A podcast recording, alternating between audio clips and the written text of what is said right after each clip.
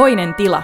Nuoren voiman podcast kirjoittamisesta, ajattelusta, feminismistä ja rivien väleistä. Esseisti Silvia Hosseini, ähm, mistä aineksista syntyy koukuttava essee? No ehkä, jos omasta puolestani puhun, niin se syntyy sellaisista aineksista, jossa ää, jotain toisilleen lähtökohtaisesti ehkä vierasta törmäytetään toisiinsa jollain kiinnostavalla tavalla. Eli on vaikka jokin mm, kulttuurin tai populaarikulttuurin tuotos tai ilmiö, mm. ja sitten on jokin teoria tai näkökulma tai jokin, joka ei tavallaan me, me niin kuin a, jotenkin luonnostaan välttämättä liitettäisi sitä siihen, mutta sitten kun me liitetään se siihen ja katsotaan, mitä tapahtuu, kun ne kohtaa, niin sit siitä voi tulla jotain mielenkiintoista. Ja sitten totta kai ää, tämmöisessä subjektiivisen esseen traditiossa niin ajatellaan, että, että hyvään esseeseen kuuluu siis omakohtaisuus ja sitten tietynlaiset havainnot – ympäröivästä yhteiskunnasta tai kulttuurista tai maailmasta. Eli että nämäkin kaksi jollain tavalla törmää tai ainakin kulkee rinnakkain siinä. Sukelletaan noihin teemoihin vielä vähän tarkemmin tuonnempana, mutta sulta julkaistiin viime keväänä es- esikoisesseekokoelma Pölyn ylistys. Ähm, miten se syntyi se kokoelma? Oliko se, oliko se nopea prosessi vai pitkä vaihe rikas? No se itse kirjoittamisprosessi oli aika nopea, että se on melkein kokonaisuudessaan syntynyt, niin kuin sanoisiko mä ehkä puolen vuoden aikana.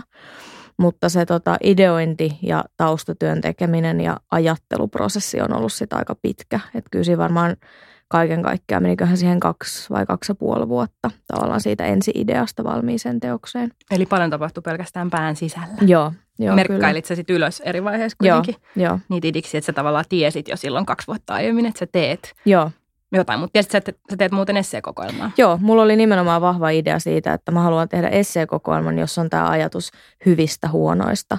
Eli sellaisista kulttuurin tuotteista tai ilmiöistä tai teksteistä, jotka on jotenkin kiusallisia tai noloja tai mauttomia tai jotenkin banaaleja. Tai että niissä on jotain sellaista, että niitä ei välttämättä halua niin kuin ääneen hehkuttaa, että tykkäänpä näistä, mutta sitten niihin liittyy joku viehätys tai joku sellainen, mitä mä halusin niin kuin vähän ymmärtää, että minkä takia mä pidän vaikka tästä Eli asiasta. ne veti sua puoleensa jotenkin joo, joo. Miksi ajattelet, että, äh, että esse on just nyt aika jotenkin, se on aika suosittu? Hmm. Tota niin, niin on se siis mar- hyvin marginaalistahan se on edelleen, että jos ajatellaan tuosta essee-kokoelmaa niin kuin kirjallisuuden genrenä, niin, niin niitä, niin kuin, jos ajatellaan siis myyntiä, niitä myydään vähemmän kuin runokokoelmia, eli se on todella pientä ja pienimuotoista, mutta essehän elää tietysti verkossa, se elää erilaisissa niin kuin muissa painetuissa julkaisuissa, sanomalehdissä ja aikakauslehdissä, että siinä mielessä se on, on aika niin kuin virkeätä. Ja säkin aloitit julkaisemalla joitakin, eikö niin? Joo, ennen? joo. Mä oon julkaissut jossain, jossain lehdissä esseitä aikaisemmin. Tota, mutta se, että minkä takia se on, se on suosittua juuri nyt, niin se on varmaan monenlaisia syitä. Mä luulen, että osittain siis – just tämä subjektiivinen esse, niin siinä taustalla on tämä, tämä niin kuin kulttuurin yksilöllistyminen. Eli tavallaan, Tietynlainen että, realitykulttuuri ehkä. No niin, sellainen, että halutaan puhua omista kokemuksista ja ollaan valmiita jakamaan omia aika henkilökohtaisiakin kokemuksia julkisuudessa tai vähintäänkin sosiaalisen median julkisuudessa. Ja sitten taas toisaalta tätä voi niin kuin kritisoida tätä ilmiötä, mutta sitten ehkä se myönteinen ilmiö on, on se, että – et musta tuntuu, että ihmiset kaipaa sellaista hidasta ja punnittua ajattelua vastapainona sille sellaiselle Twitterin lyhyelle näpäyttämiselle. Eli sä tietyllä tavalla ajattelet, että ne on vastakohtia toisilleen tai jotain vähän eri maailmoja? Ehkä, joo, ainakin jossain mielessä on. Minkä, minkälaista valtaa esseisti sun mielestä käyttää? tota niin, niin, no ei varmaan mitään semmoista massiivisen suurta valtaa – tai, en mä, tai siis voi varmasti olla suurta valtaa. Kyllä mä niin uskon, että esimerkiksi ö, koko Hubaran ruskeat tytöt, niin silloin on ollut niin kuin hirveän merkittävä ö, rooli. Se on avannut niin kuin uuden aikakauden niin, tietyllä tavalla. Kyllä, joo, niin kuin suoma, suomalaisessa, suomalaisessa tota, ö, keskustelussa niin kuin identiteetistä ja, ja tota etnisyydestä ja tämmöisistä kysymyksistä. Mutta tietysti siinä on se, että se on niin kuin tietoisesti kirjoitettukin sellaiseksi teokseksi, joka on nimenomaan keskustelun avaus. Että ei toi mun kirja ole niin kuin sellaiseksi tarkoitettu, en mä yritä siis muuttaa sillä mitään. Ää, että tavallaan ne omat niin kuin lähtökohdat kirjoittamiseen on niin kuin ensisijaisesti kaunokirjallisia ja en mä tiedä, onko ne edes toissijaisesti poliittisia. Että ne on ehkä jo, jo, jollain sijalla se poliittisuus on, mutta ei siellä hirveän, hirveän kärjessä, ainakaan ton kirjan kanssa. Mm. Mitenkään siis näitä asioita arvottamatta, että joku olisi merkityksellisempää, poliittisuus olisi vähemmän merkityksellistä kuin, kuin estetiikka tai, tai toisinpäin niin kuin kirjallisuudessa. Mutta että äh, kyllähän kaikki kirjoittaminen vaikuttaa, kaikki sanominen on, on niin kuin vallankäyttöä hyvässä ja pahassa, että vaikea arvioida, että mitä tavallaan toi oma kirja on saanut tai saa aikaan. En mä tiedä, se on varmaan lukijoiden päätettävissä, että onko se muuttanut heidän ajatteluaan tai jotain heidän asenteitaan tai jotain ehkä sellaisissakin asioissa, mitä mä en ole edes ajatellut, että se voisi tehdä.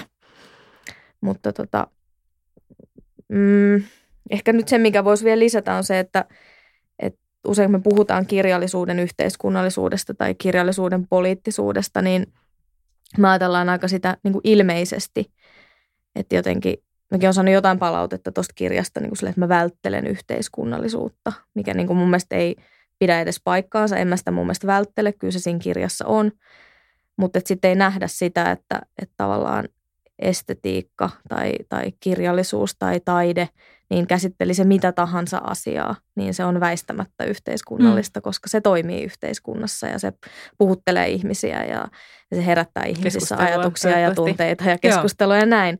Että, että minkä takia jokin niin kuin, mikä tahansa siis, ää, vaikka rakkauslaulu tai, tai tota, öljyvärimaalaus, joka kuvaa vaikka kukkia tai mitä tahansa, niin miksei se olisi yhteiskunnallinen. Että se on kuitenkin jotain, jotain mm. puhetta, jotain viestintää ihmiseltä toiselle ja se voi liikauttaa ihmisessä jotain, mikä se näkee sen kukkamaalauksen ja tulee onnelliseksi ja on kohtelias toiselle ihmiselle, koska silloin on parempi mieli ja sitten se ihminen taas ilahtuu siitä ja pyörä pyörii. Siis banaalia esimerkkiä käyttääkseni, mutta et siis, että pienilläkin asioilla voi olla yllättävän suuri vaikutusvalta. Mä oon kuullut sanottavan tässä ihan jo taannoin luin, ehkäpä juuri Twitterissä, että esse, esse on näyte ajattelusta. Tai että esse on ajattelua. Mutta miten sä näet tämän asian? Joo, kyllä se sitä on. Siinä on jotenkin, siinä on sellainen ö, omaan kirjoittamiseen liittyvä paradoksi, että mä en pidä itseäni mitenkään hirveän suurena ajattelijana. Että aina jos mä saan palautetta siitä vaikka, että mun ajattelu on jotenkin kirkasta tai että mä ajattelen hyvin, niin mä jotenkin hämmä, hämmästyn siitä, koska jotenkin mä ajattelen, että, no, että sen mä niin tiedän, että mä kirjoitan hyvin, mutta sitten mä ajattelen, että, että onko onko se niin myös hyvää ajattelua. Ja joskus niitä onkin vähän vaikea niin erottaa toisistaan. Että, että välillä mulla on vähän semmoinen olo, että mä jotenkin niin huijaan ihmisiä. Että mä kirjoitan niin hyvin, että ne luulee, että mä myös ajattelen hyvin. Mutta, tota, mutta Onko ehkä se... kirjoittaminen ajattelua siis? On. No Joo. se on just se, että ne on, ne on, niinku- selvittämistä. Niin, ne on niin vahvasti liittyy toisiinsa, että kaikki nuo esseet syntyy jostain sellaisesta niin kuin hämmästyksestä tai hankauksesta tai jostain asiasta, minkä mä haluan ymmärtää maailmassa – ja, ja tota, että on jotain mitä ihmettä nyt oikein niin tapahtuu tai mitä tämä on tai miksi mä jotenkin koen näin. Ja sitten se kirjoitusprosessi avaa mulle sen asian ja selvittää sen mulle jopa niin paljon, että sitten kun multa välillä pyydetään vaikka kirjoittamaan tekstejä johonkin tiettyyn julkaisuun jostain aiheesta, josta mä oon jo aikaisemmin kirjoittanut, niin mä oon ihan niin kuin, että miksi mä niin kuin enää kirjoittaisin siitä, että kun mä oon jo niin kuin käsitellyt sen asian. Se on niin, ja sitä nyt on vähän kärjistys, että kyllä mä useinkin pyörittelen samoja teemoja ja tonkin pohjalta, ton pölyn ylistyksen pohjalta on paljon sellaisia asioita, mitkä vielä niin kuin kutkuttaa, mitä haluaa käsitellä. Mutta, tota, mutta että usein on semmoinen olo, että kun on kirjoittanut tekstin, että mä oon myös niin kuin loppuun ajatellut sen asian – se fiilis on ainakin sellainen, että en ihan heti halua tähän, tähän mennä takaisin. Um, miten sun uh, timanttisimmat tai säkenöivimmät ajatukset on syntynyt? Tai osaat sä esimerkiksi sanoa, että mitkä siellä kirjassa on niitä niin kuin sullekin, että sä oot, sä oot silleen wow, että aika hyvin onnistuin – Mm, mä en tiedä, osaas, osaas mä nyt nimetä tässä nyt sellaisia yksittäisiä, mutta sen, sen niin kuin tunteen siitä onnistumisesta, niin sen mä tunnistan. Ja, ja se, että miten se syntyy, se jotenkin säkenöivä ajatus, niin ää, jotenkin sille ali, alitajunnassa pitkälti. Että se kirjoitusprosessi on mulle paljon sitä, että et mulla on tullut joku ajatus ja mä lueskelen kaikenlaista, mutta mä en välttämättä kauhean aktiivisesti edes ajattele sitä – Ja mä saatan olla tekemässä jotain ihan, ihan muuta. Että voin olla esimerkiksi vaikka suihkussa Hmm. ja niin kuin vaan siis peseytyä ja yhtäkkiä se juolahtaa se ajatus mieleen jotenkin tosi kirkkaana Tavallaan ja ikään kuin selkeänä. yrittämättä. Joo, Siinä on joku keveys. Joo, kyllä. Ja, ja ne parhaat ajatukset on just niitä, jotka tulee semmoisessa kepeyden tilassa ja nimenomaan niin, että ei yritä. Totta kai sitä edeltää se valtava yrittäminen, mutta se ajatus Sitten ei juuri irti. koskaan, niin, se ei juuri koskaan tule siinä, vaan se, ne jotenkin ne, ne pyörii tuolla aivoissa ja, ja mielessä ja sydämessä ja sitten kun niistä malttaa hetkeksi hellittää, niin sitten yhtäkkiä ne loksahtaakin paikoilleen ja tulee semmoinen tunne niin kuin ympyrän sulkeutumisesta. Sä kirjoitat jossain kohti ää, pölyn ylistystä myös esseen assosiatiivisuudesta. Ja siellä on todella jotenkin, mm, Mervi Kantokorpi kirjoitti Hesarin kritiikissä, että, että tavallaan si, jotenkin puhet korkea ja matala yhdistyy. Ja mun mielestä mm, tämä nyt on vain yksi esimerkki, mutta jotenkin hauskalla tavalla ää, niin kuin yllättävät asiat törmäytyy. Mm. Miten sä ruokit sitä assosiatiivisuutta? Ehkä sellaisella ennakkoluulottomuudella. Jotenkin, että tulee joku juttu mieleen ja vaikka se tuntuu aivan pähkähullulta, niin että ei lähde tyrmäämään sitä, vaan miettiä, että mitäköhän tästä voisi saada. Ja, tota, ja totta kai sitä ruokkii siis se, että ö, niin kuin on paljon kulttuurin kanssa tekemisissä, lukee ihan hirveästi ja katsoo elokuvia ja katsoo TV-sarjoja ja, ja katsoo myös paljon sellaista, mitä ei välttämättä itse luokittele kauhean korkeatasoiseksi, vaan myös sellaiseksi, mikä on ihan niin kuin puhtaasti viihdettä ja jolle ei välttämättä, joka voi ihan oikeasti olla jotenkin tosi kyseenalaistakin, että se ei välttämättä ole sellaista, minkä kanssa mä jaan, jaan jotain arvomaailmaa. Ja sitten jotenkin siitä kaikesta sellaisesta kohinasta niin sitten erottuukin yhtäkkiä jotain ääniä ja sitten ne jotenkin linkittyy toisiinsa siinä omassa ajattelussa vähän sille puolivahingossa. Mm, pitääkö sun mielestä esseessä olla aina jotain mieltä? Vai voiko yhtä hyvin niin kuin ihmetellä ja olla pihalla? Mun mielestä ei tarvi olla mitään mieltä. Essen äh, ihanuushan on juuri siinä, että se on pohdiskelua ja se voi mennä mihin vaan suuntaan ja se on mahdollisuus myös ehkä jotain semmoisia vähän niin kuin puolikkaitakin ajatuksia prosessoida. Hmm. Ja tota, sellainen esse voi olla hyvinkin kiinnostava, jossa ei päädytä mihinkään lopputulokseen, vaan harhaillaan vaan joidenkin ajatusten kanssa. Tietysti se edellyttää sitten, jotta sellainen teksti olisi kaunokirjallisesti kiinnostava, niin sellaista niin kuin muodon ja tyylin hallintaa, jotta lukijalle ei tule sellainen olo, että, että I'm lukee, lost. niin, että lukee vaan jonkun jotain niin kuin epämääräistä päiväkirjatekstiä tai jotain, mutta, mutta en mä enää niin kuin ollenkaan esseitä mielipidekirjoituksena, en edes kovin niin kuin vahvasti mielipidekirjoituksen sukulaisena. Hmm. Ja mun mielestä esseisti niin kuin hämmästelee asioita, eikä välttämättä sano Hmm. suoraan. Ja itse asiassa silloinkin, kun se sanoo suoraan, niin voi herätä pieni epäilys siitä, että onkohan se edes tosissaan, ja välttämättä se ei ollenkaan ole. Kenen ajattelua äh, ihailet itse ja miksi? No esseisteistä pidän ä, Antti Hurskaisen ajattelusta paljon. Siinä on kanssa sellaista pelottomuutta ja rohkeutta ja vähän sellaista niin kuin päin seinään juoksemistakin välillä, joka Hulluutta. viehättää mua paljon tässä tietynlaista hulluutta, joo. Ja tota, Antti Nyleen ja myös ihailen valtavan paljon. En ehkä niinkään niin kuin, ä, tai Nyleen on jotenkin kiinnostava tapaus sillä tavalla, että sitä he- niin kuin usein lähestytään tavallaan semmoisen kuin argumentoinnin kautta, että kuinka hän argumentoi, kuinka hän ajattelee, mutta Mielestäni jotenkin se esseiden ajatus ei ole niissä ilmeisissä argumenteissa, vaan se on usein jossain niin kuin rivien välissä tai jossain sen niin kuin tekstin kompositiossa tai jossain sellaista. Se on paljon niin kuin hienovireisempää kuin mitä, mitä pintatasolta näyttää. Ja tota, nyt ehkä se viimeisin lukukokemus, joka on sitten taas ihan toisenlaisesta, toisenlaisesta maailmasta, on tota, luin itse asiassa juuri eilen ää, kirjailija Rachel Kaskin romaanin ääriviivat. On siis suomennettu, se on kirjoitettu 2014, mutta suomennettu nyt. Ja, ja tota, se on siis tosiaan romaani, jos on hirmu eri, erikoinen niin kuin kerrontaratkaisu ja, ja tota, ää, on todella älykäs kirja ilman, että se on mitenkään kovin teoreettinen. Ja mä en niin kuin muista, milloin mä olisin viimeksi lukenut sellaista romaania, joka toimii mulle vähän samalla tavalla kuin esse, että se todella niin kuin käynnistää mielettömän monimutkaisia ajatusprosesseja. Ja se osoittaa, että se on hienosti ajateltu se kirja, koska se ei tavallaan totea niitä ajatuksia mulle valmiiksi, vaan se panee mun mut niinku käymään ne Käynnistää. itse läpi. Niin. Se oli mulle nyt ehkä sellainen, sellainen vi- viimeisimpiä niinku tällaisia su- suuria ajattelukokemuksia.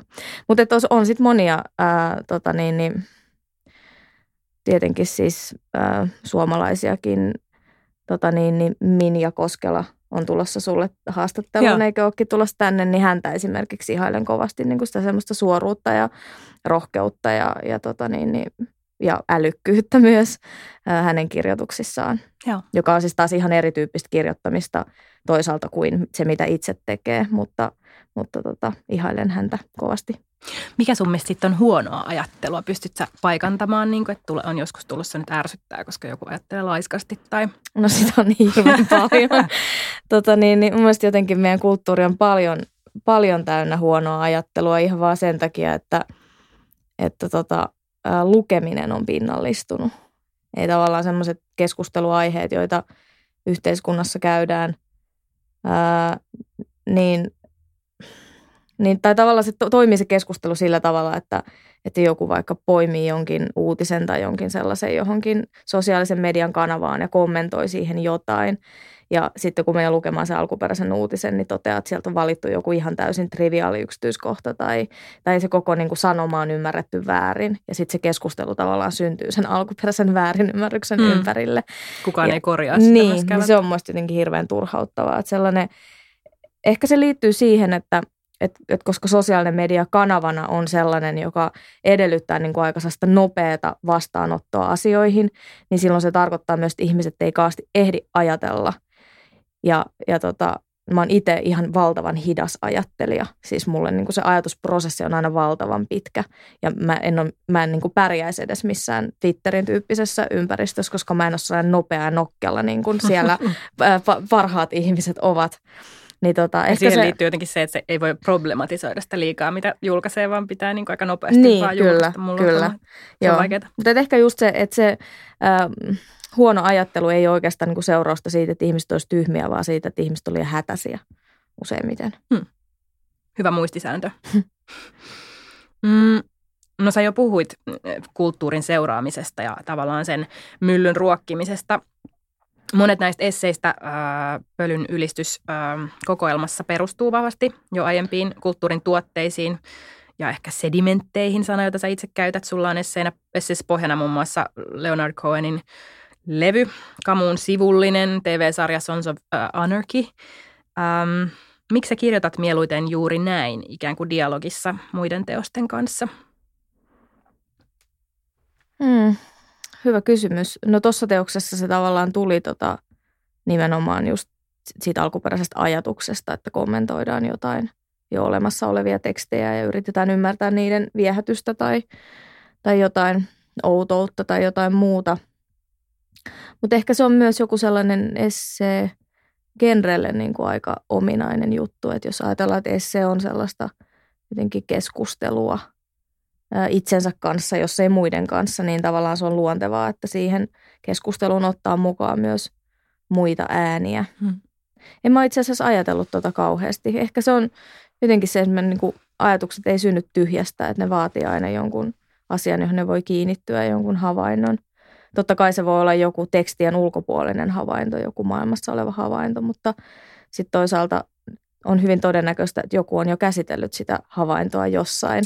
Tässä sit- tullaan myös niin siihen ajatukseen, että kaikki on ikään kuin jo Niin, kirjoitettu, niin, niin. sitten se voi olla kiinnostavampaa kirjoittaa päälle. Just niin, Vai? joo. Nä- Hyvin muotoilit. Joo. Ää, joskus kun olen itse kirjoittanut esseitä ja näyttänyt niitä kirjoitusopettajille, niin mulla on kommentoitu, että et, et hyvä, mutta et lisää kerroksia. Hmm. Ähm, miten sä ymmärrät esseen, ää, ajatuksen esseen kerroksellisuudesta ja monitasoisuudesta ja miten se sun mielestä syntyy? Taas vaikea kysymys. tota, no tavallaan se voi olla ehkä kahdenlaista se monitasoisuus ja kerroksellisuus. Että se voi olla sitä niin kuin sisällön monitasoisuutta ja kerroksellisuutta. Eli sitä just, että on jotain tiettyjä viit- viittauskohteita, jotain tekstejä, joiden kanssa puhuu ja, ja sitten löytää niin kuin jotain sellaisia uusia tapoja ajatella se asia, jota se alkuperäinen teos käsittelee – ää, viedä se ikään kuin pidemmälle tai, tai ehdottaa jotain uutta, jolloin siinä on ikään kuin jo kolme kerrosta, Mm. niin kuin pelkästään se alkuperäinen niin kuin havainto maailmasta ja sitten sen teoksen tai tekstin niin kuin kommentti siihen ja sitten se mun kir- kommentti kirjoittajana. Mutta ehkä vielä sitäkin kiinnostavampaa ö, se kerroksellisuus voi olla tavallaan siinä niin kuin tekstin jotenkin kompositiossa tai rakenteessa. Ja jotenkin tuossa pölyn ylistyksessä tuli sellainen, jotenkin syntyi vähän sellainen puolivahingossa sellainen öö, muoto, joka siis ei ole mikään mitenkään erityisen omaperäinen muoto sinänsä, että kyllä sitä muutkin ovat tehneet, mutta että se ei etene se esse yleensä mitenkään lineaarisesti, vaan se just ikään kuin tarkastelee sitä ilmiöitä vähän niin kuin eri kulmista. Eli ottaa jonkin ö, keskus, tota, teoksen vaikka tai tekstin kohteeksi ja, ja tota, lähestyy sitä vähän eri näkökulmista ja lukija saattaa olla vähän aikaa vähän kadoksissakin, että oho me mentiin tonne, miten tämä liittyy tohon tai mennäänkin johonkin ihan muualle, mikä ei enää niin kuin, tunnukaan liittyvän siihen niin kuin, alkuperäiseen no se myös asiaan. hyvällä tavalla lukijan. Joo, sitten ja sitten jossain, niin, ja jossain vaiheessa sitten ne ikään kuin ne langat solmitaan yhteen ja sitten se tuottaa mielihyvää parhaimmillaan lukijalle. Onko sulle langat koko ajan hallinnassa vai oletko itsekin välillä niin kuin langat levällä? Kyllä, ky, tota, no voi olla, että siinä kirjoitusprosessin aikana voi olla välissä sellaisia hetkiä, että ne langat on levällään, mutta ei se teksti ole valmis ennen kuin ne langat on so, solmittu yhteen. Ainakaan tollasessa, mitä mä oon tossa tehnyt, että, että kyllä mua kiinnostaa sellainenkin esseen tekeminen, jossa ne langanpätkät vähän jätetäänkin solmimatta. Mutta tossa ne, tossa ne kyllä aika niin kuin, tiukastikin sidotaan sitten, tai enemmän tai vähemmän tiukasti. Voiko niitä kerroksia muuten tulla lisää myös siitä, että sitten mm, kirjoittaa uudelleen ja, ja, ja ehkä kysymyksenä myös, että kuinka monta kertaa yleensä kirjoitat uudelleen sen tekstin läpi vai voiko sitä ajatella sillä tavoin? Mm. Vaikea, vaikea kysymys sillä tavalla, että, että jotenkin se,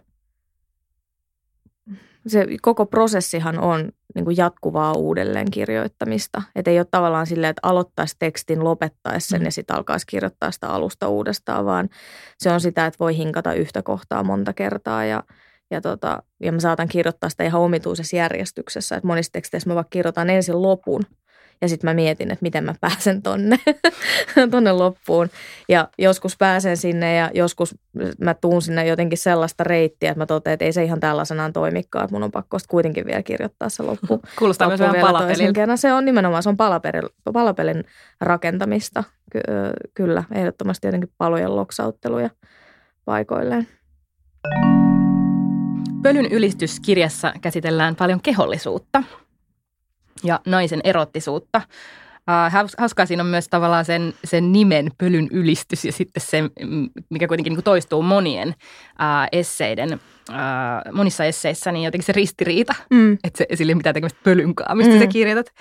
Um, ja lukijana ainakin mulle uh, tällainen niin kuin toistuva, tosi rohkea ja niin kuin, uh, energinen uh, naisen suusta – tuleva äh, erotiikka tai naiskirjoittajan kynästä tuleva erotiikka on edelleen niin kuin jollain tavalla radikaalia. Mm. Mitä sä itse ajattelet? Onko tietynlainen niin kuin nautiskeleva naishahmo tai, tai ei-mieshahmo niin edelleen jotenkin radikaali? No hämmästyttävää kyllä on. ei sen ehkä pitäisi niin olla, mutta, tota, mutta siis mm, seksistä puhutaan paljon, seksiä käsitellään paljon ja seksiä on esillä paljon erilaisissa muodoissa ää, niin kuin viihteestä mainontaan. Mm, mutta tota, ne on aina jollain tavalla aika niin kuin rajoittuneita ne tavat puhua siitä. Ja itse asiassa aika vähän puhutaan niin kuin jotenkin sellaista seksin kehollisuudesta. Että se on aina semmoista medioitunutta seksiä, että me nähdään niin kuin kuvia seksistä tai... Niin ne on tosi tietyt niin konventionaaliset niin. tavat, joilla Kyllä, puhutaan. joo. Niin tota, niistä mä jotenkin koen, että tarvitaan myös sellaista seksipuhetta, joka vie sen sinne niin kuin ruumiin tasolle, sen, sen, sen niin kuin seksikokemuksen tai erotiikan. Ö, jonkin verran sitä tuossa pölyssä tosiaan teen. Ö, ei se ehkä mikään hallitseva hallitseva teema tuossa ole, mutta se on sellainen juttu, mitä just ton jälkeen on paljon miettinyt ja tarkoitus on niin kuin seuraavassa kirjassa sitä käsitellä enemmän. Ei pelkästään siis seksuaalisuuden kautta, vaan ihan ylipäänsä niin kuin kaikenlaista ruumiillisuutta, mitä ikinä se onkaan. Niin kuin ruoansulatusprosessia tai kipua tai, tai kuukautisia tai mitä tahansa sellaista niin kuin kehossa tapahtuvaa huomaan siis, kun on ruvennut ideoimaan sitä seuraavaa kirjaa, että jotenkin kaikki mun aiheet palautuu jollain tavalla siihen ruumiin, ruumiiseen ja ruumiin tuntoon, mikä mua itseäkin vähän silleen vielä hämmästyttää, että miten näin.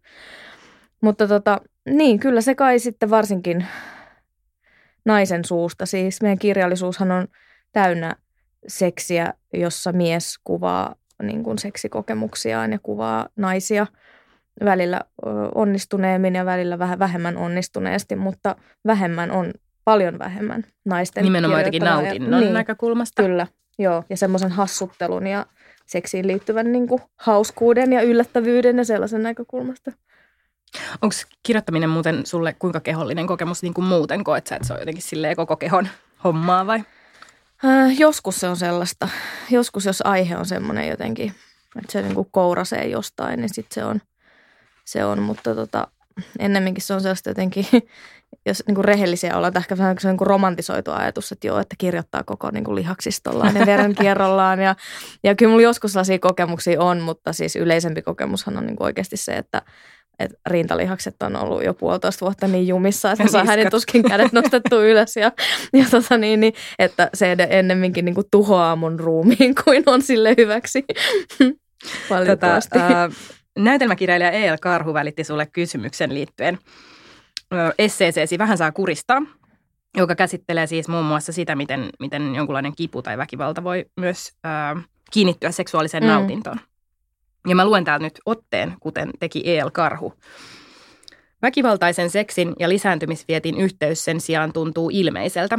Viskelijät ja pureskelijat ovat todennäköisesti toimineet alkukantaiseen käytökseen yllyttävässä hormonipilvessä.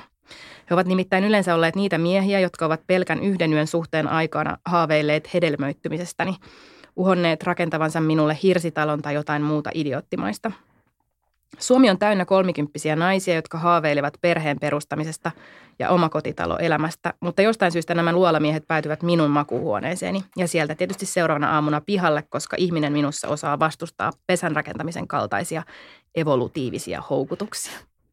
Ja El Karhun kysymys oli, että mitä tämä viimeinen lause ää, tarkoittaa, tai että voisitko avata sitä vähän enemmän? Mm, No se tarkoittaa sitä, että en halua hankkia lapsia, tai ainakaan se ei ole tota, niin, päällimmäisenä suunnitelmissa, että, että tota, harrastan seksiä ensisijaisesti seksin, niin, seksin ja, tota, ilon ja, ja tota, mielihyvän vuoksi, en, en tota, lisääntyäkseni. Tämä on muuten hauska, että paljon itse sun niin kuin ajatuksia löytyy myös just rivien välistä, mm. tai että sä et mene hirveän syvälle, mutta sieltä saattaa luettua niin muutamia juttuja ainakin pari otteeseen, niin sieltä löytyy aina ihan uusia juttuja, mm-hmm. mitkä ei välttämättä ole sille, että sä suoraan sanoisit niitä, Joo. mutta sä tarjoilet niin kiinnostavasti sen, että tulee sille, että tästäkö tässä nyt puhutaan.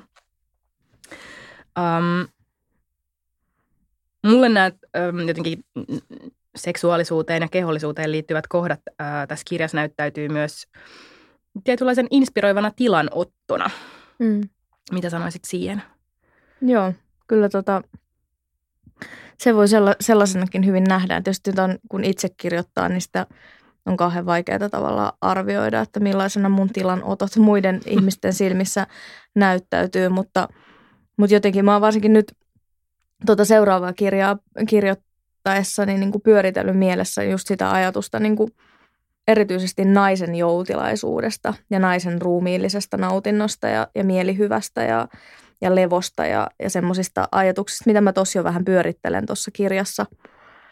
Ja jotenkin niitä on niin kuin tarkoitus viedä pidemmälle, että, että tavallaan se niin kuin mielikuva sellaisesta la, niin kuin laiskottelevasta, nautiskelevasta naisesta, niin sitä että se on niin kuin suorastaan vallankumouksellinen, jos mietitään, että millainen tämä maailma on sen suhteen, että miten naisten ruumiiseen suhtaudutaan, että sitä pyritään eri tavoin niin kontrolloimaan ja se halutaan verhota eri lailla tai se halutaan paljastaa tietyllä tavalla.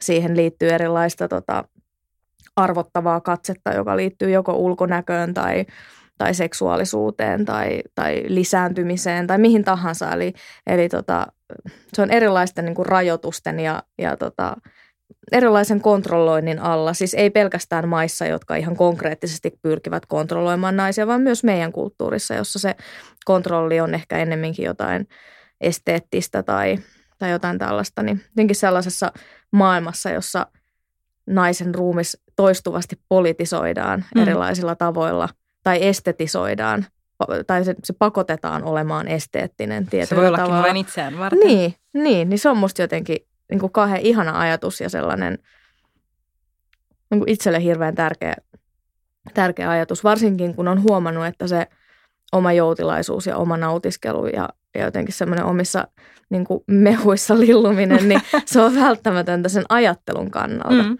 Ja meillä on niin kuin tapana ajatella, että, että, että mieli ja ruumissa on jotenkin irti toisistaan ja, ja me ajatellaan, että, että järki on jotenkin parempi kuin, kuin ruumis tai ruumiin toiminnot tai ruumiin nautinto, mutta mä haluaisin jotenkin nähdä, että nautinto mahdollistaa ajattelun, se mahdollistaa niin kuin järjen. Se, Mehukkaan että, ja hyvän ajattelun. Niin, se, että niin. ruumis voi hyvin, niin se on musta edellytys, ei välttämättä edellytys, mutta se hyödy, hyödyttää ajattelua. Ihan niin kuin jos ajattelee käänteisesti, että jos on vaikka hirveän kovissa kivuissa jostain syystä, tai vaikka vatsa on sekaisin, niin on ihan hirveän vaikea ajatella. Ajatukset on vatsassa niin, silloin. Niin miksei se toimisi tavallaan käänteisesti, että kun on hyvä olla, niin on myös hyvä ajatella. Ja sitä on hyvä ruokkia mm, Kyllä. Olen nautiskelija luonteeltani kyllä. Millä muilla myöntää. tavoilla sä äh, Silvia Hossein ajattelet, että otat tällä kirjalla tilaa? Mm, no varmaan ilmeisin vastaus on se, että naisesseistejä on tosi vähän Suomessakin. Niin, että se on itsessään nyt tilan haltuun ottamista, että kirjoittaa naisena esseitä, kirjoittaa naisena esseekokoelman. Ja ehkä myös se, että mutta koen, että jotenkin se ääni, mikä tuossa kirjassa on, niin se on niin oma ääni ja se on omanlaisensa ääni. Että ö, esseistiikka on Suomessa tosi monimuotoista kyllä, mutta, tota, mutta ehkä joku tollainen, vähän tollainen hullutteleva, hassutteleva, hersyvä ote, niin siitä on ehkä ainakin jo, joltain osin puuttunut. Niin tavallaan sellaisen äänen tuominen, joka ei ota kaikkia maailman asioita kauhean vakavasti, eikä ota itseäänkään aina kauhean vakavasti, niin mun mielestä sellainen on äh, varmaan ihan tervetullut. Sä mainitsit jo, että esseekirjoittaja, no, esseitä kirjoittavia naisia on vähän. Mutta miten sukupuolista ylipäänsä, onko se vaikuttanut jotenkin sun kirjoittajuuteen? Ajattelet sä, että se on tehnyt jotain koukkuja sun matkalle kirjoittajana? Se, että mä olen nainen? Hmm. Hmm. Vaikea sanoa, kun en ole koskaan ollut mies tai, tai mitään muuta sukupuolta edustanut, niin niin tota, tai oletko esimerkiksi joutunut jotenkin kamppailemaan sun tilasta tai niin sillä tavalla. enemmän? Öö, en, mä, en mä kyllä usko, että, että mä varsinaisesti olen. Et kyllä mä oon ollut niin tosi onnekas, onnekas kaikkien mahdollisuuksieni suhteen. Toisaalta on myös tehnyt tosi tosi paljon töitä niin kirjoittamisen eteen elämäni aikana. Erilaisissa, erilaisilla foorumeilla olen julkaissut ja niin kuin tehnyt aina mahdollisimman huolellista työtä, niin, niin se on tietysti poikinut aina sitten uusia mahdollisuuksia, jotka ovat sitten taas poikineet lisää mahdollisuuksia. En mä tota koe, että, että mulla olisi mun niin kuin sukupuolen vuoksi ollut mitenkään vaikeaa.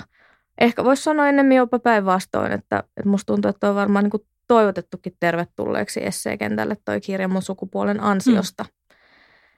Mutta tota, olisi se kyllä taas ikävää tulla lokeroiduksi joskus naisesseistiksi vain siksi, että on nainen.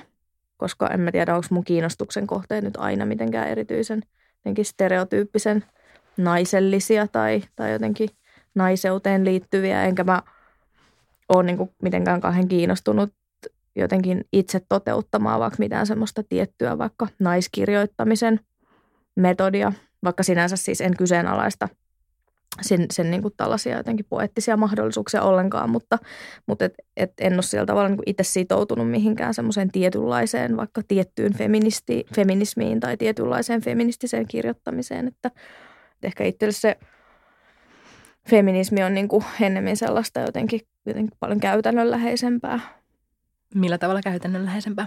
No sillä tavalla, että tuossa kirjassa esimerkiksi kun käsittelen niin kuin sukupuolen liittyviä asioita, niin – niin pyrkii jollain tavalla niin kuin huomioimaan sen, että, että vaikka monet tekstit sukupuolittaa, niin kuin on sukupuolinormatiivisia, niin, niin jotenkin huomioi sen, että maailma ei ole sellainen, että on ihmisiä, jotka eivät vaikka kuulu niin kuin Identifioidu niin, binäärisesti niin, niin, niin tota, että tavallaan semmoista tietynlaista sensitiivisyyttä vaikka siinä kirjoittamisessa ja tota, jotain, jotain sallivuutta ja ja sellaista. Jonkun verran sä käsittelet postkolonialismia täällä. Minkälainen linssi se sulle on ikään kuin esseen kirjoittamisessa tai ajattelussa? No se ehkä liittyy siihen, siihen myös sen feministiseen keskusteluun, joka on ö, intersektionaalista nykyään. Se liittyy tavallaan siihen niin kuin niiden valta, rakenteiden purkamiseen, että ne ei ole pelkästään niin kuin liity sukupuoleen, vaan myös mu- muihin seikkoihin. Ja tota niin, niin sitten se liittyy myös sillä tavalla siis just tähän kirjalliseen kaanoniin, joka on tosi eurosentrinen. Tai joka maassahan se on aina jotenkin kietoutuu sen oman maan, maan tota niin, niin, kulttuurin ympärille. Ja sitten ää, kirjallisuus tietysti niin kuin nykyäänkin, niin se joko niin kuin heijastelee tavallaan sitä, tai kirjallisuus, vaan myös populaarikulttuuri, taide ja kaikki, se joko heijastelee sitä sellaista eurosentristä kolonialistista asennetta, taikka sitten kommentoi sitä ja, ja riitelee sen kanssa, niin ne on tavallaan sellainen sama ää, jotenkin semmoinen aihe, jota, jota tota, jos on paljon vielä sanottavaa tai josta on paljon vielä kirjoitettavaa. Ja tietysti nyt itselle kiinnostava aihe ihan vain sen takia, että, että on juuria lähi ja, ja erityisesti kaikki semmoiset niin tavat, miten Lähi-idästä olevia ihmisiä representoidaan esimerkiksi mediassa, niin on itselle kiinnostavia, koska tota, ähm, on, on tota niin, niin, tai joko niin tunnistaa niitä, niitä representaatioita tai sitten ajattelee, että, että ne on jotenkin ongelmallisia tai, tai ei tavoita, tavoita kaikkea. Ja varsinkin siis ää, islamilainen kulttuuri, josta en ihan hirveästi tuossa kirjassa nyt kirjoita, mutta, mutta tota, siihen liittyy niin kuin varmaan enemmän kuin mihinkään muuhun tällä hetkellä niin kuin ihan valtavan paljon siis erilaisia politi- politisoituneita näkö- näkemyksiä ja sitten kun käy Iranissa ja on sukulaistensa kanssa, niin sitten ei niin kuin yhtään tavallaan tunnista niitä mm. sitten siitä arjesta, jota siellä eletään. Onko se jotenkin, että ne näkökulmat on niin kuin kiinnittynyt jotenkin niin kuin tiettyihin representaatioihin liikaa? Joo, kyllä. Vai? Ja sitten siinä tavallaan unohtuu se, että, tai jotenkin halutaan nähdä ä, islamilainen kulttuuri hirveän niin kuin vastakkaisena vaikka meidän niin kuin juutalaiskristilliselle perinteelle, joka ä, Suomessakin niin kuin on tosi voimakas, vaikka ä, ihmiset ovatkin tota, tapauskovaisia ja ja näin. Ja sitten taas tämmöisen niin kuin uskonnottoman ihmisen näkökulmasta, niin niissä ei ole niin kuin kaasti mitään eroja. Hmm. Että ennemminkin näkee yhtäläisyyksiä niiden kaikkien uskonnollisten perinteiden kanssa kuin mitään eroja. Ja se ainoa, mikä vaihtelee maittain, on se, että kuinka suuri rooli uskonnolla on vaikka lainsäädännössä tai, tai tota niin, niin, tavoissa tai käytänteissä tai missä tahansa muussa. Ja se on itse asiassa mun mielestä asia, mistä pitäisi keskustella, mm. eikä niinkään se, että mikä se uskonto on. Uh, no sen verran vielä binäärisestä mm. niin kuin sukupuoli, tai jos siihen nojataan tai siitä ammennetaan, niin mä ajattelin, että voitaisiin puhua hetki miehistä tai mieheydestä. Mm. Sä käsittelet tässä kirjassa itse asiassa tosi paljon miehiä. Uh, Al Pacinon tavaramerkkiä, hänen huutoaan, Leonard Cohenia ja sitten mm, siis erilaisia maskuliinisuuksia ja niiden sävyjä. Joo. on tosi vahvasti tässä läsnä. Ja erityisesti esseessäsi erään voimalaudun sedimentit. Uh, mä jotenkin niin kun tokalla lukukerralla aloin miettiä just mieheyttä, mm. miten se kiinnittyy uh, nationalismiin – äh, sä jotenkin tosi hienolla tavalla niin kun tuot toisaalta siis R. Kellin kappaleen The World's Greatest ähm, ja sitten toisaalta sen suomalaisen parodiakäännöksen Karri mm. Koiran ja Rudolfin tekemän ähm, Leijona kuningaslaulun. Niin kuin tämän asetelman kautta avaat myös erilaisia maskuliinisuuksia. Kerro, miten tämä essee sai alkunsa ja äh, miten tämä kaksoisnäkökulma siis miehisyyteen ylipäänsä löytyi. Mistä se avautui? No siis maskuliinisuus, mieheys on sellainen asia, joka kiinnostaa mua ihan valtavan paljon. Ja se on itse asiassa sellainen asia, joka, joka musta usein jää feministisen keskustelun ulkopuolelle, vaikka sen pitäisi välillä olla siinä.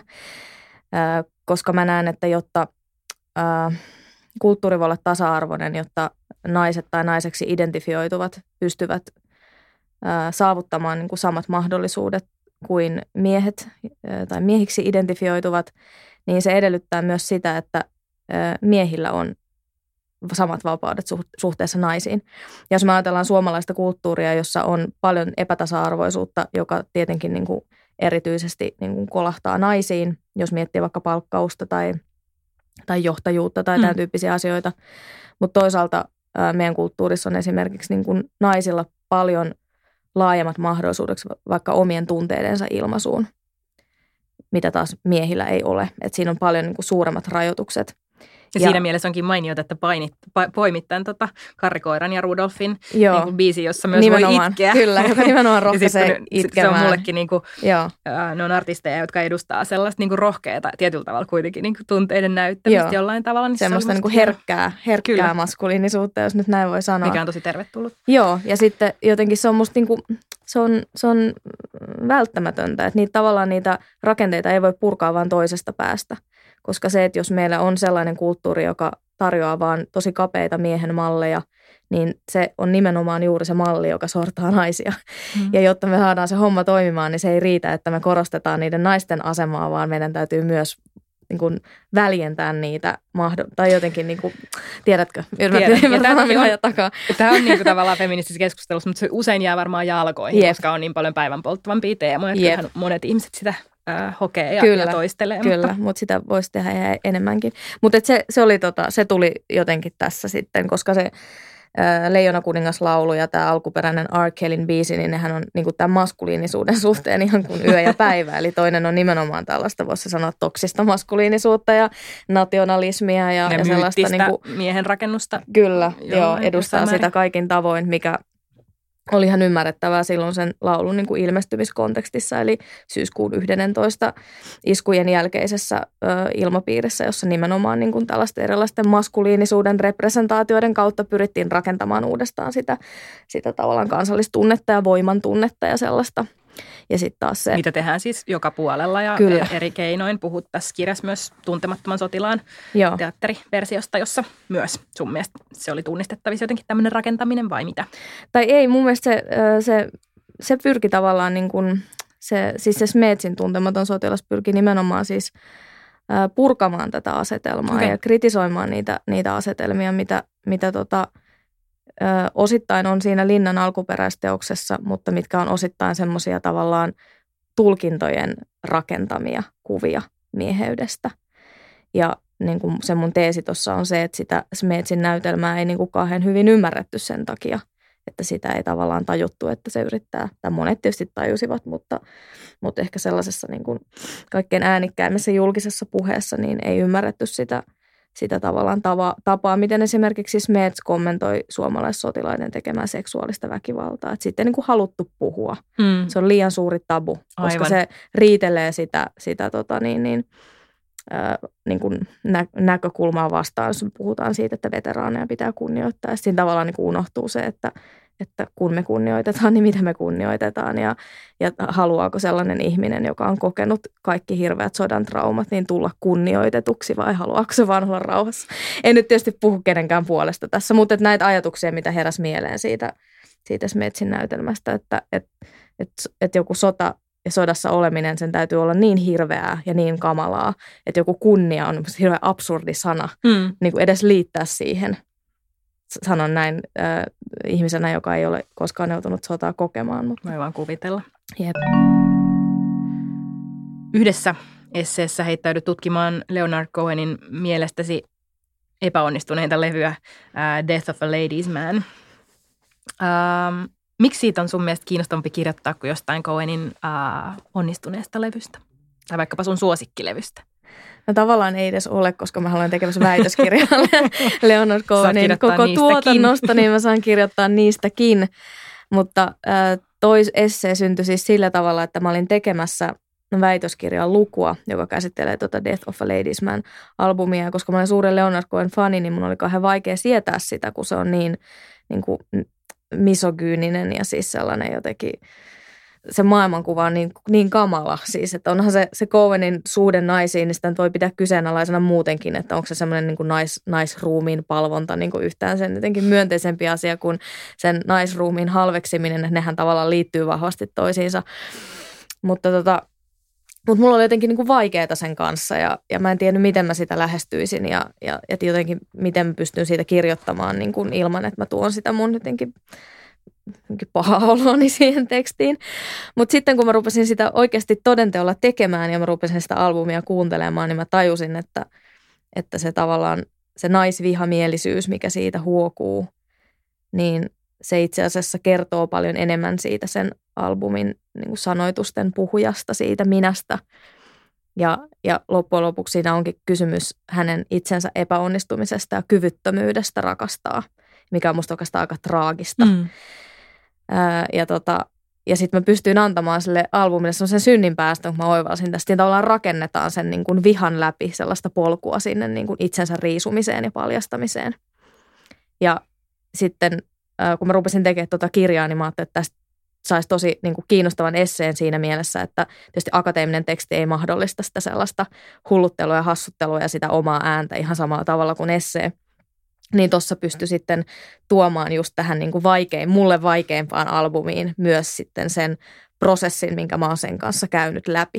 Hmm. Eikä vaan sitä analyysin lopputulosta. Niin, niin, niin se oli silleen herkullinen lähtökohta. Ja, ja, tota, ja toisaalta sitten se asettuu myös sellaiseen kiinnostavaan suhteeseen niin kuin muuhun suomalaiseen esseistiikkaan, jossa on aika paljon sitä just omien lempialbumien tai lempiartistien niin kuin fanitusta ja Totta. sitten siitä fanituksesta kirjoittamista ja, ja, ja niiden vaikka albumien tai laulun sanotusten analyysiä ja tulkintaa, joka voi parhaimmillaan olla tosi hyvää. Usein se voi olla vähän ulos sulkevaa, jos ei jaa sitä samaa rakkautta. Niin sitten oli hauska kirjoittaa tavallaan vähän niin kuin tämän tyyppistä kirjoittamista vastaan tuossa tekstissä. Että no okei, mitä jos me otetaankin tämmöinen aivan kamala albumi. Eli siinäkin mielessä sille samat temput. Et niin. pelkästään niin kuin Cohenin kanssa, vaan muiden esseiden kanssa. Joo. Miten sä muuten elät sitten niin kuin hänen, ähm, koska hän on eittämättä sinulle mm. tosi tärkeä hahmo, joka käy kirjasta, kirjasta sel- tulee läpi, niin tota, miten sä elät sitten hänen vahvan suhteensa kanssa naisiin ja jotenkin, joka, jonka voi joskus kääntää jopa tämmöiseksi naisvihaksi? Mm. No semmoinen kontekstualisointi auttaa, että kun ymmärtää, millaiseen kirjalliseen traditioon se liittyy ja, ja sitten kun ymmärtää myös sen, että, että se nainen nainen Cowenin sanotuksissa niin ei useinkaan ole vain nainen, vaan se on jonkinlainen joku symboli tai metafora tai vertauskuva ää, Jumalalle tai, tai jollekin niin kuin, ää, taiteilijan työlle tai jollekin tällaiselle, että se saa tavallaan niin monenlaisia tasoja siinä. Ja siis Cohen, hän oli juutalainen ja, ja hänen tekstinsä, se on nimenomaan se mun väitöskirjan näkökulma on tämä juutalaisuus tai juutalaiskristillisyys – hänen sanotuksissaan, niin sitten kun sitä lukee tavallaan sellaista niin kuin juutalaista niin kuin kirjallista traditiota vasten, niin sitten se ei ehkä näyttäydykään enää niin silleen ilmeisenä, että mies vihaa naista, vaan mm. siihen voi tulla jotain ihan muuta. Monia että, niin, että se vihaa sitä taiteen tekemistä tai, tai se ei löydä yhteyttä Jumalaan ja on sen takia jotenkin ahdistunut ja purkaa sitten sen vihansa niin kuin tekstuaalisesti näin.